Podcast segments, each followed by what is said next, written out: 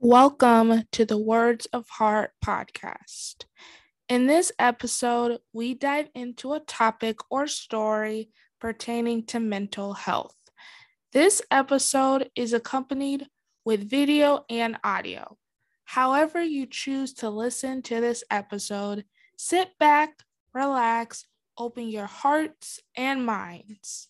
So, without further ado, let's get into the episode. Hello,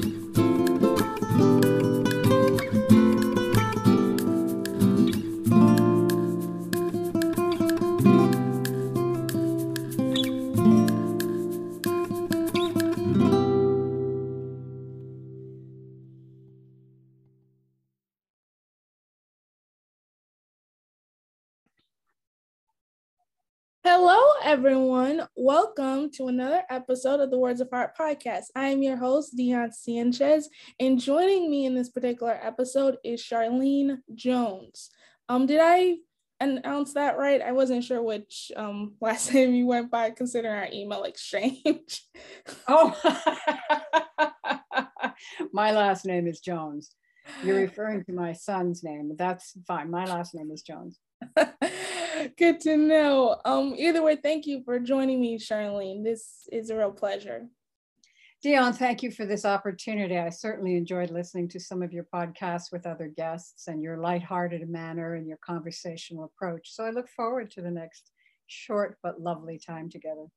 Awesome. Thank you. So let's kick off that loveliness. If you could tell my audience a bit about yourself, your book, and whatever pops into your head to kick things off, that would be great. Absolutely. Well, my memoir, which has won some awards, is called My Impossible Life, and it's up for sale on Amazon. And the subtitle is Trauma, Travel, and Transcendence. So when I was 16, I was running away from home for a whole lot of other reasons that get covered in the book. And I got into the a car driven by two armed robbers, and they held me hostage for three days. So, of course, coming out of that was PTSD. And I have no argument with the dark side. I enjoyed, to the extent I was capable of enjoying, I, I was okay in the dark side of life, you know, staying up all day, all night, sleeping all day, not working, just being generally not capable of functioning very well. And uh, I met a meditation teacher, a um, wonderful healer, and a very contentious and difficult human being. His Western name is Leslie, was Leslie George Dawson, and his Eastern name was uh, uh, Karmaten Singh Dorje Namjal Rinpoche. And that's a handful. So I used to call him Sir. Uh, so I traveled with him and I learned a tremendous amount about healing, both Eastern practices and Western. So, for example, I was in a Tibetan temple in the north of India when I was 20 years old. Pure accident, pure fluke, pure universe taking care of this poor little ragamuffin over here who barely deserved it. Um, so I can't claim any glory or any ability on my part. It was just a great generosity of life. I was initiated into the secret initiations of the Tibetan Buddhists at that time, in a te- temple by His Holiness the Sakyapa in Dehradun, India. There were about 100 of us in that particular experience. And then about 30 of us went to New Zealand and did uh, intensive meditation retreat. So when I was 21, I did a three month total silent meditation retreat, which was really powerful and very helpful. Then I began traveling. And for seven years, I both worked in Toronto and then traveled whenever I could with this teacher, uh, my teacher, my teacher. And um, I learned a lot. He taught a lot about Western methods as well as Eastern. So we learned body de-armoring and called bioenergetics. We learned about breath. We learned about communication. We learned about art therapy. This was all prior, 1971, 1972, prior to the explosions that we now have. But what I had come to understand is that uh, I had a, a sort of single focus, and that was first to heal myself and then to help others. And that became the outshoot of that experience, which I didn't remember, by the way, for 15 years. It crept up on me suddenly. And there's two questions you might ask yourself How did I escape? Because they had shotguns and had no intention of letting me go. How did I do that? And then the second one is What did I do with the experience once I knew how bad it had been? Because that took a certain amount of energy for it to come through.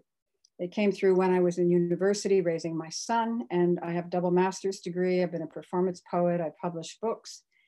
And gradually, as time has gone on, I've realized that I live a life that is so gifted and so blessed in so many ways. And I'm so grateful for all the ways in which I've been given an extraordinary abundance. And my interest is continues to be, although my son's now married and I'm a grandmother and life has gone on, I continue to be deeply interested in healing. And so I've come to the very most favorite thing I have recently to talk about, which is called havening. So you haven't heard about havening, have you, Bianca? I have not. All right. I'm going to turn all your listeners over to havening.org. That's with, with a capital H, havening.org. This process was developed by a man named Dr. Ronald Ruden. He's an intern for he, I think he's, I don't know if he's still working as an internist, but that was his practice. He had one of the largest medical cl- clinics in New York City. He and his brother Steven Ruden spent nearly 20 years discovering how our brains encode trauma. Okay, so how it actually chemically and electronically encodes trauma. And there's a way in which it encodes trauma. The brain will just keep certain things on alert. They're just like, I'm going to do this very, very simply. There's, I love the science behind it, but for our short time together, I think I should go very, very simply. So the idea is that once you've had a trauma, that part of your brain stays on alert as though there's these little sentinels running up and down saying, look out, look out, look out. So the more trauma you've had, the less you're able to actually fully relax. And we know that about PTSD. And traumatized individuals, one of their challenges is learning to feel safe enough to let go. This process in half an hour, hello, half an hour, half an hour, this process will release a trauma or a layer of trauma so that your sentinels are no longer on guard for that particular experience. What that means for what Dr. Ruden calls the landscape of your psyche is that you've now got one part of your landscape healed, and that helps everything. The vibrational energy goes through, it's electronic, it goes through, your brain is healthier, you have more resilience, you can feel better in your life. I've had the most amazing responses from people. I have worked as a therapist for 25 years, it took me 30 years, Dion, of hard work to get to where I knew that I was clear of those experiences that happened. I was raped, tied with chair, tortured. I don't talk about it too deeply because it, it hurts other people. It doesn't bother me in the least. I'm happy to talk about it. But it took me 30 years.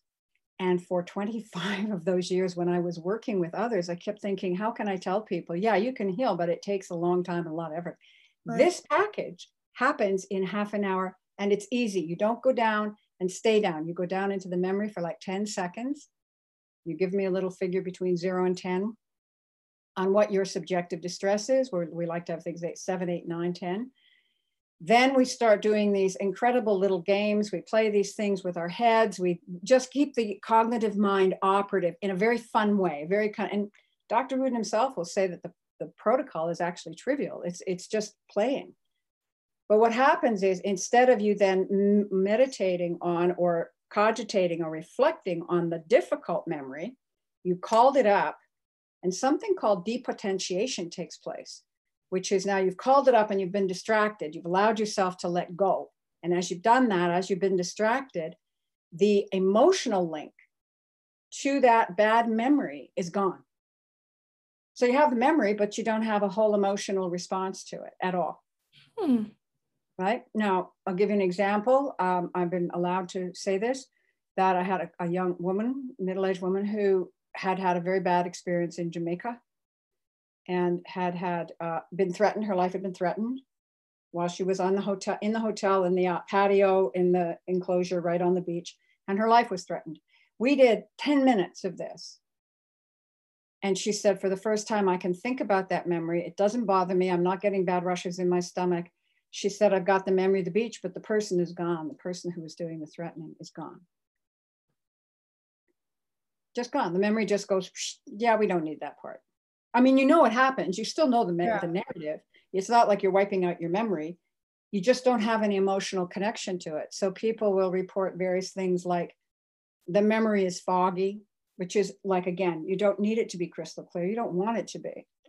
Um, I can't, I, I have people say to me, I don't, I don't, I'm not going to think about that anymore. Back fast. Like, I don't have to, like, I'm, it's gone. So I'm now a certified havening practitioner. And I tell you, Dion, for the first time, I feel like I can really offer people something. Another thing about havening that is really radical, revolutionary, and works is that if you work with me for five or six or eight or 10 sessions, whatever it may be, I'm talking sessions, I'm not talking months, I'm not talking years, I'm talking sessions. You can then do self havening on your own. So you don't need me after a while. This is sort of you know, I should hang on to the old fashioned way so I can get, you know, get you coming back all the time. But I'm really interested in people healing. And so getting you off and up and on your own and out of the way of and feeling strong, uh, that's my, my greatest pleasure. Awesome. And I truly admire you for using Havening. I hope I said that right to help people um, heal from their pain. Um, considering what your memoir is about, um, if you don't mind me asking, what sure. inspired you to write about um, to write your memoir? Um, considering everything you went through and having to revisit it and put it on paper. That's a really good question. Thank you, Dion, and I appreciate you pointing in that direction. I had always identified as a writer. I was writing poetry from when I was six years old. So part of my identity was as a writer. When I got back from those three days, the, the only way I could really, and I was only talking about good things, I didn't remember any of the horror. Right. But I knew that I had an unusually powerful story to tell. And I have the pa- papers that I attempted when I was 17. I attempted to type it all down. We had typewriters in those days. I attempted to type the original story down and I, I couldn't, I didn't have access to the other memories. And I knew that that, I just knew that wasn't right. Somehow it wasn't right. It didn't feel right. So I have the original. I tried for 50 years to write this story. And I didn't do it all the time. There were decades when I didn't do it at all, but I had done one complete version in 1993, which completely didn't go anywhere. I wasn't able to get out in the world. And good reason for it was it wasn't the right book finally, when I had done enough healing, I was able to tell the story. And I was able to tell it from a point of view of, I think, a darkness, but a balance within the darkness. And it ends on a very positive note because I had a vision of what happens to those of us who've had that kind of trauma and maybe other people as well.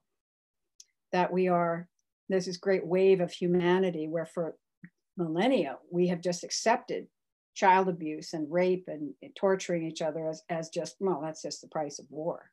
You know, it's only recently in the last 10 or 15 years that that's even come become a question in the UN.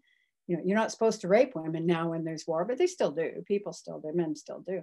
So you have to realize how quickly we are trying to turn this huge, huge tidal wave of history where we all accepted it, including the women. You know, hush up. That's what happens to us all. Just stop it. It's okay. Keep moving not okay. We got ways to heal it now. And those of us who are doing that, it's just like me, I'm just like this tiny drop on that huge tsunami. I'm just a tiny drop of offering to the world. This is what I can offer to try to help people. And I feel really humbled and really awed and really honored to be able to do that. Awesome. And I truly love your analogy of a tsunami, which is a really powerful storm and has the potential to make do all types of effects to us. And um, in regards to storms and the chaos that can come from a storm, um, if you don't mind sharing um, your thoughts or perspective on the current storm that our world yes. is experiencing um, yes. as the pandemic, um, do you find people relying on Haven or seeking any form of therapy during this season, um, considering what's going on? I, I think there is definitely, there's been a marked rise in people who are suffering from anxiety, children, for example, naturally, um, a marked rise in uh, the numbers of people who are suffering, yes. Um, excuse me, I think that it's like, though, it's like almost, almost like other things in life where, okay, we have a choice here for how to handle it. If we take this as not a great opportunity, but an opportunity to let go of some of the extraneous busy, busy, busy, busy, busy, busy, busy, busy, drive, drive, drive. I've heard at least two people say, therapists, right? And, and one of them very well known. Prior to the pandemic, they were in airplanes all the time. Well, that's not good for the human body. I'm sorry, I, we just don't have the kind of air travel that promotes health in your body. It's very rigorously difficult. Very, I don't know if I said that correctly, but it's bad for you, is my point of view. And I could be wrong, but the busyness of life has been brought to a halt. And both these people said it was great to not have to do that anymore for this period of time, to just sit still. Now I feel very bad. I was separated from my family for the first year and a half. I was able to visit them in the fall. We, we visited several times because we could do that. And now with Omicron, we're in a little different situation again. I think the thing to remember is history. Not enough people know our history, the history of the planet. In 1918, there was a pandemic. There was a flu called the Spanish flu that took out 50 million people. 50 million people died from Spanish flu there was a flu in 1968 called the Hong Kong flu. And I remember that because I was like 16 years old. And I remember my father talking about it. And, and we didn't have we didn't have worldwide communication. So it's called the Hong Kong flu, and we just kept going.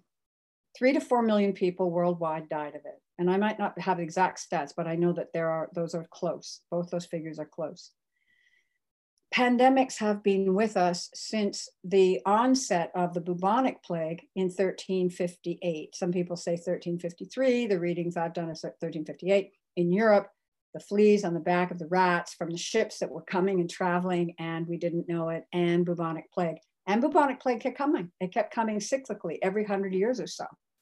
Once the first wash had gone through Europe and knocked out so many people that in those days there was no penicillin, there were no hospitals that could put you on a ventilator. And in fact, with bubonic plague, because I've studied a little bit about plagues, I'm a very strange person and I, I found it very interesting to study. Uh, you die in three days. You have to have medical intervention and, and antibiotics within three days or you die. That's bubonic plague. So when I first heard of COVID and how there was a very good chance that you wouldn't die from it, I thought, okay, this isn't bubonic plague. What is it that we're really worried about? We're really worried about hospitalizations. We're really worried about frontline workers, nurses, doctors, ambulance drivers, para, right? All the people who, who have to be working to help other people all the time. We're worried about them burning out. We're worried that there's not enough ventilators. And yes, there was a point during the early, earlier part of the COVID when in Toronto, for example, we were concerned in Ontario because we had something like 800 people in the ICU units and we only have a thousand plus ICU units. And so it was considered very dangerous and very rigorous. And it meant that all of the staff had to then focus on ICU units. I, I used to teach nurses ICU units, the critical units, as well as do emergency, as well as do the regular rounds, as well as do whatever happens in triage and admitting and so forth. So the, the, the real problem is we don't have enough healthcare workers and we don't have enough, enough hospitalizations to guarantee that everybody can get exactly what they need. And the very tragic news, of course, is that the virus did affect people who are elderly, like really elderly. I'm elderly, I'm 70. So, you know, 85 or something, um, 80. We always push it, you know, humans. So it's like, well, I'm not, I'm not really old. I'm other people are old. I'm not really old. it's just, you know, you have to kind of play that a little bit in your brain. Helps.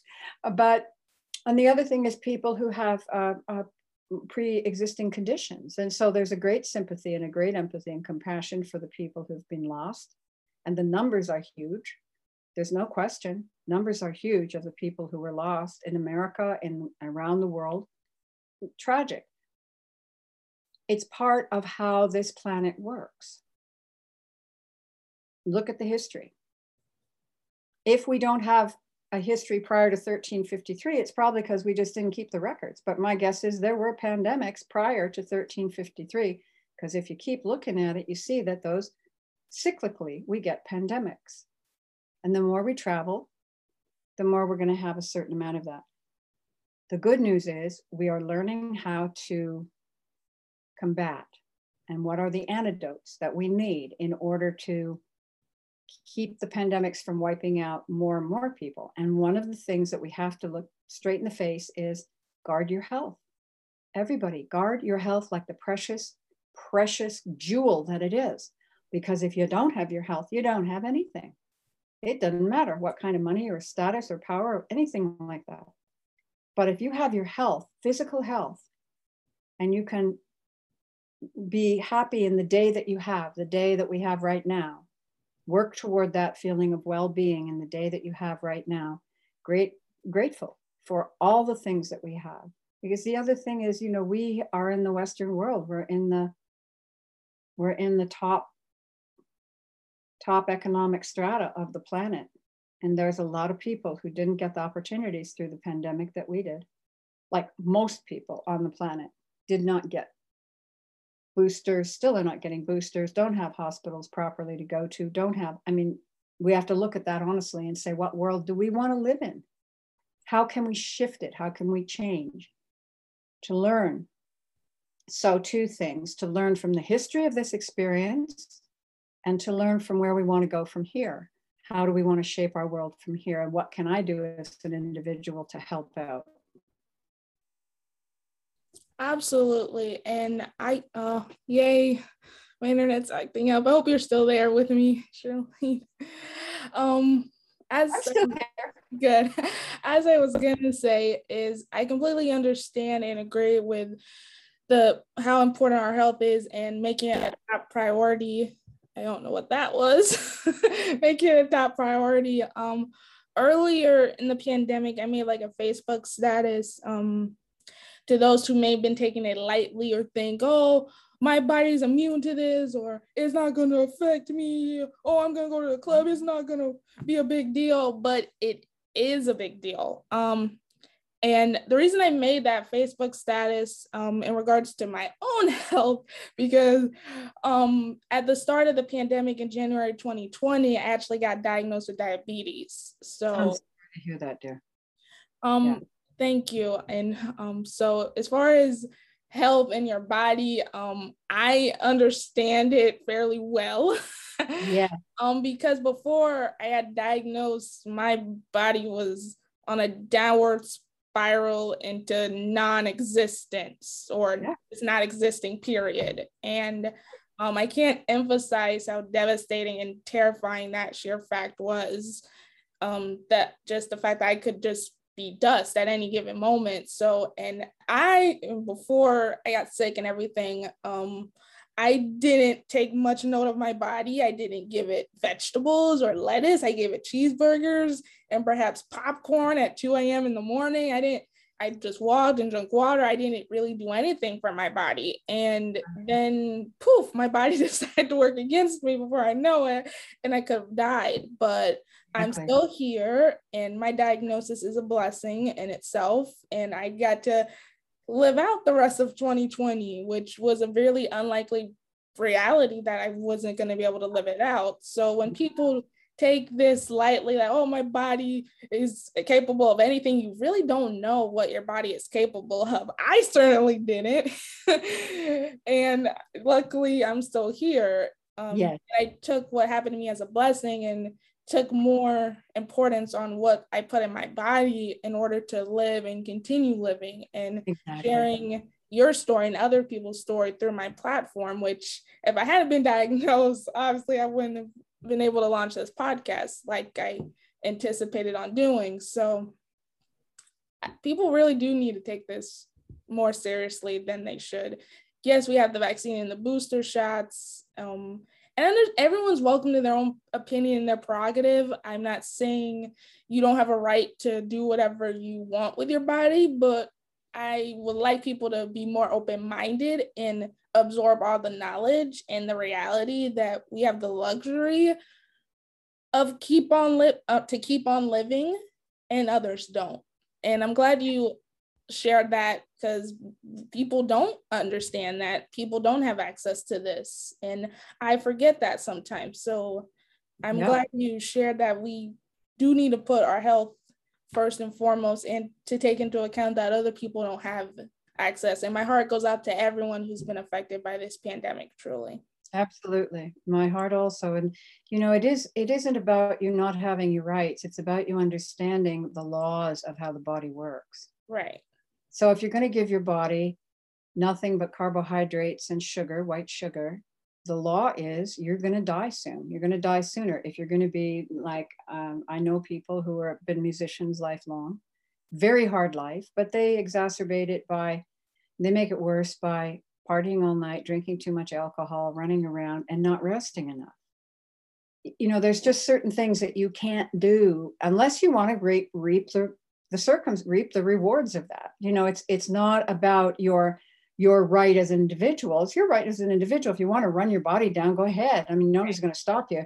But it's common sense. It says, you know what, uh, you know, do be reasonable 80% of the time, and then 20% of the time go and, you know, have a good carbohydrate meal and you drink it, drink what you want, and whatever. It doesn't have to be 100% strict and so forth. But 80% of the time, your body needs vegetables. Your body needs proper carbohydrates. Your body needs a good diet. Your body needs rest and proper hydration. And your mind needs to have a set, a foreset that of gratitude for what you, the opportunities you've been given. So rather than becoming sort of all knotted up as a fist trying to defend a right that isn't really a right, it's not about what is in the Constitution. This is about what the body will actually do or not do. And we have enough statistics now to know.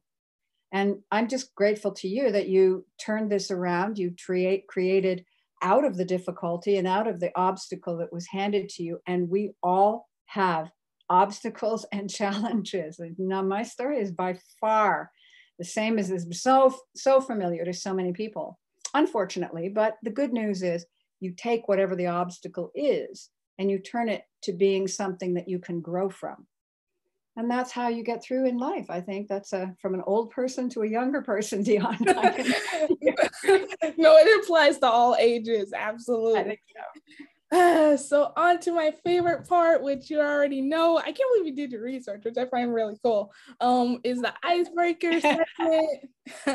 so I think you already know what I'm gonna say. I'm gonna start with the icebreaker question um hopefully you didn't think i don't know. I just find it hysterical that you actually listened to it but i also find it really sweet because now this game isn't as much of a surprise to you. Um yeah. so the icebreaker question is if you had to come up with a title or chapter for where your life is at right now what would it be?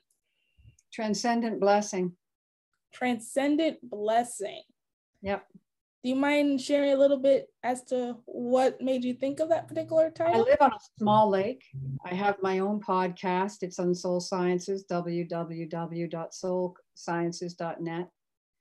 Um, I have three beautiful, healthy grandchildren who are being raised in a way that I adore. They are being given proper proper boundaries, and yet they are loved and loved and loved my son and my daughter-in-law are healthy and i love them to the ends of the moon and back and they welcome me into their home two three four times a year. I have a partner. Um, i have opportunities that i'm still taking advantage of. I have my health. I do yoga regularly. I meditate. I i've been meditating all my life and i'm able to help other people sometimes. Sometimes i i actually can see that whatever efforts i've made are helping someone else come through some of the darker parts of life so I just feel like my life is this mix of, of a transcendent blessing and that I want to share. That's how I feel about it. Yeah. Awesome. And that's just such a beautiful title, Transcendent Blessing, because you, from talking, you just have such a sovereign heart. And I truly admire you for everything that you do. Thank you so much, Dion. That's very sweet. Now you're going to make me sing, aren't you?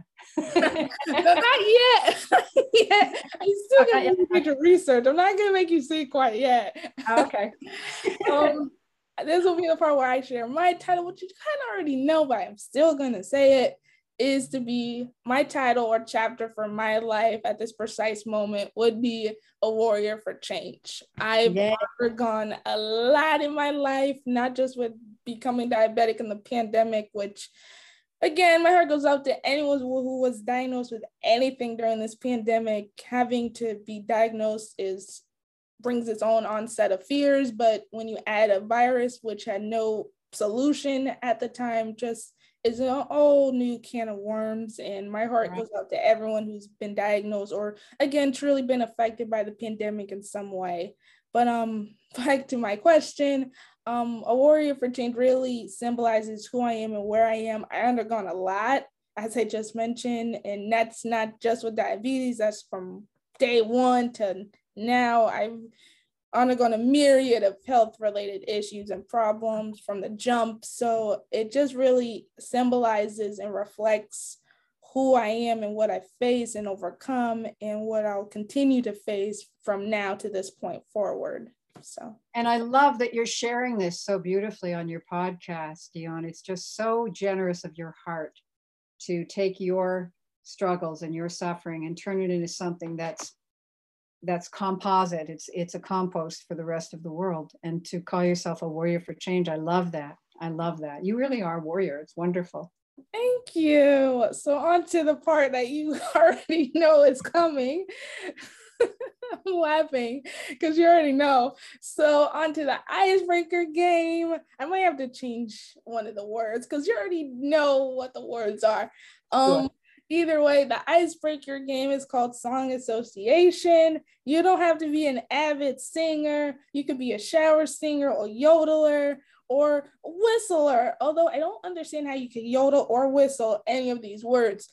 If you are listening and you know how to whistle or yodel these songs, let me know and I will have you on my podcast because that would be really, really cool. Anyhow, how the game works, which you kind of already know already, is I give you a word and you can either sing it, rap it, yodel it. Um, it can either be in the song title or in the lyrics. It has to be an actual song. If you're like my last guest who decided to change up the game by singing actual songs and then changing the lyrics to pertain the word, then that's not gonna work. Although shout out to Hollywood Capone who changed up my game last time. That was still cool either way. But again, it has to be an actual song. And okay. it, so yes. Oh, and it can't be the name of an artist. There are words that have artists' name like Faith Hill or Popcorn Jumble or whatever. It has to be an actual song, no artist related word name. So, of course, you already know how many seconds you have. You have 15 seconds from the time I give you the word to sing it, rap it, yodel it from either in the title or in the lyrics. I am, however, since you did your research already, I'm going to change the last word, which I just thought of it, and it is a song and it is the holiday season, so it shouldn't be that hard to figure out a song for it. So I'm going to give you the first word, and that is heart. You gotta have heart.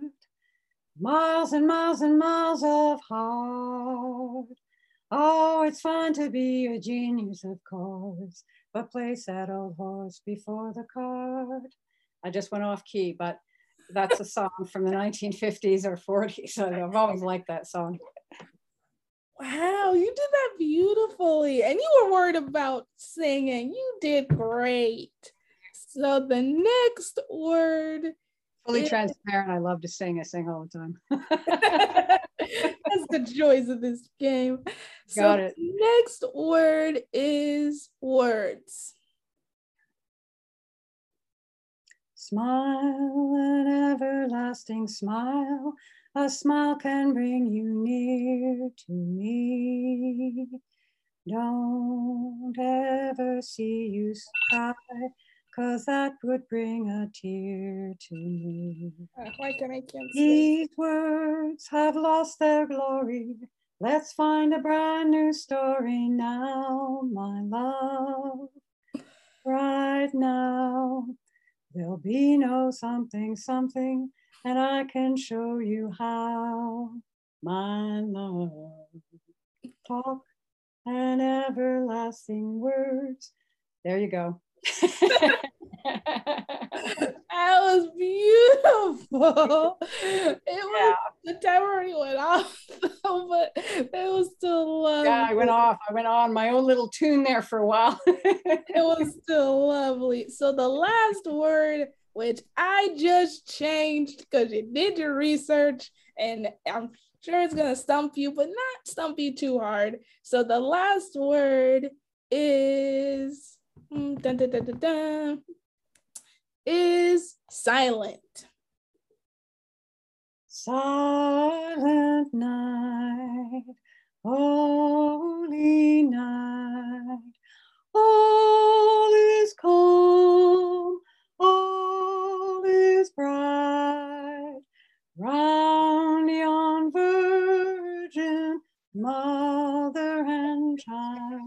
You better stop me because I'll keep going. I was hoping you would do that song. And also, it's my favorite Christmas song ever.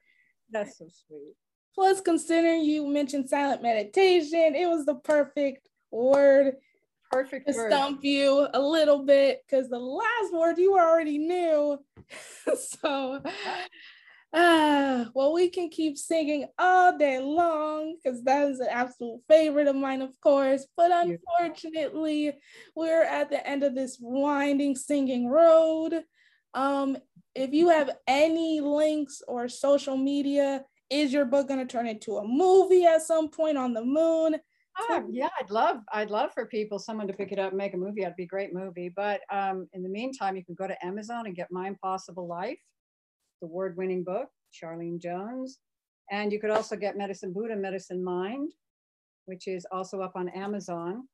I have a, a blog page. Uh, mostly it's from my website, www.soulsciences, S-O-U-L-S-C-I-E-N-C-E-S dot net. It's dot net. And uh, there you can find my podcasts and I'm putting up information about havening and listen to anybody. If you really, really want to just feel better in a minute, just start singing. Doesn't matter how good you doesn't matter. Doesn't matter how good you are or not good. Just start singing. We know from neuroscience that that changes your brain and it makes you feel a whole lot better about everything. So it's one of the secrets that I use for healing. So now everybody can use it. Go ahead and sing your little heart out. Thank you so much, Charlene, for this wonderful conversation. Truly, it was an absolute pleasure. Thank you, Dion, for all this that you're doing for everyone else and best to you in the coming year, dear. Take Absolutely. very good care. Thank you. Thank you to all my listeners. This is the end of this latest episode of the Words of Fire podcast. If you enjoyed it, if it resonated with your singing heart, here is the ways to listen to it on the following platforms. You can find us on Facebook at the Words of Fire podcast. We're also on YouTube under the same name and wherever you listen to your podcasts, Apple, Spotify, and Google. Again, don't hesitate to let me know how this episode resonated with you or any episode for that matter, subscribe, retweet, leave a re- rating or review. If you are listening to it from the moon, please let me know because I would still find that to be really, really cool. Intergalactic broadcasting. But until then, here's all of us from planet Earth here. Again, thank you for joining me, Charlene Jones. Again, I am your host. Stay healthy, stay safe, and until next time, bye.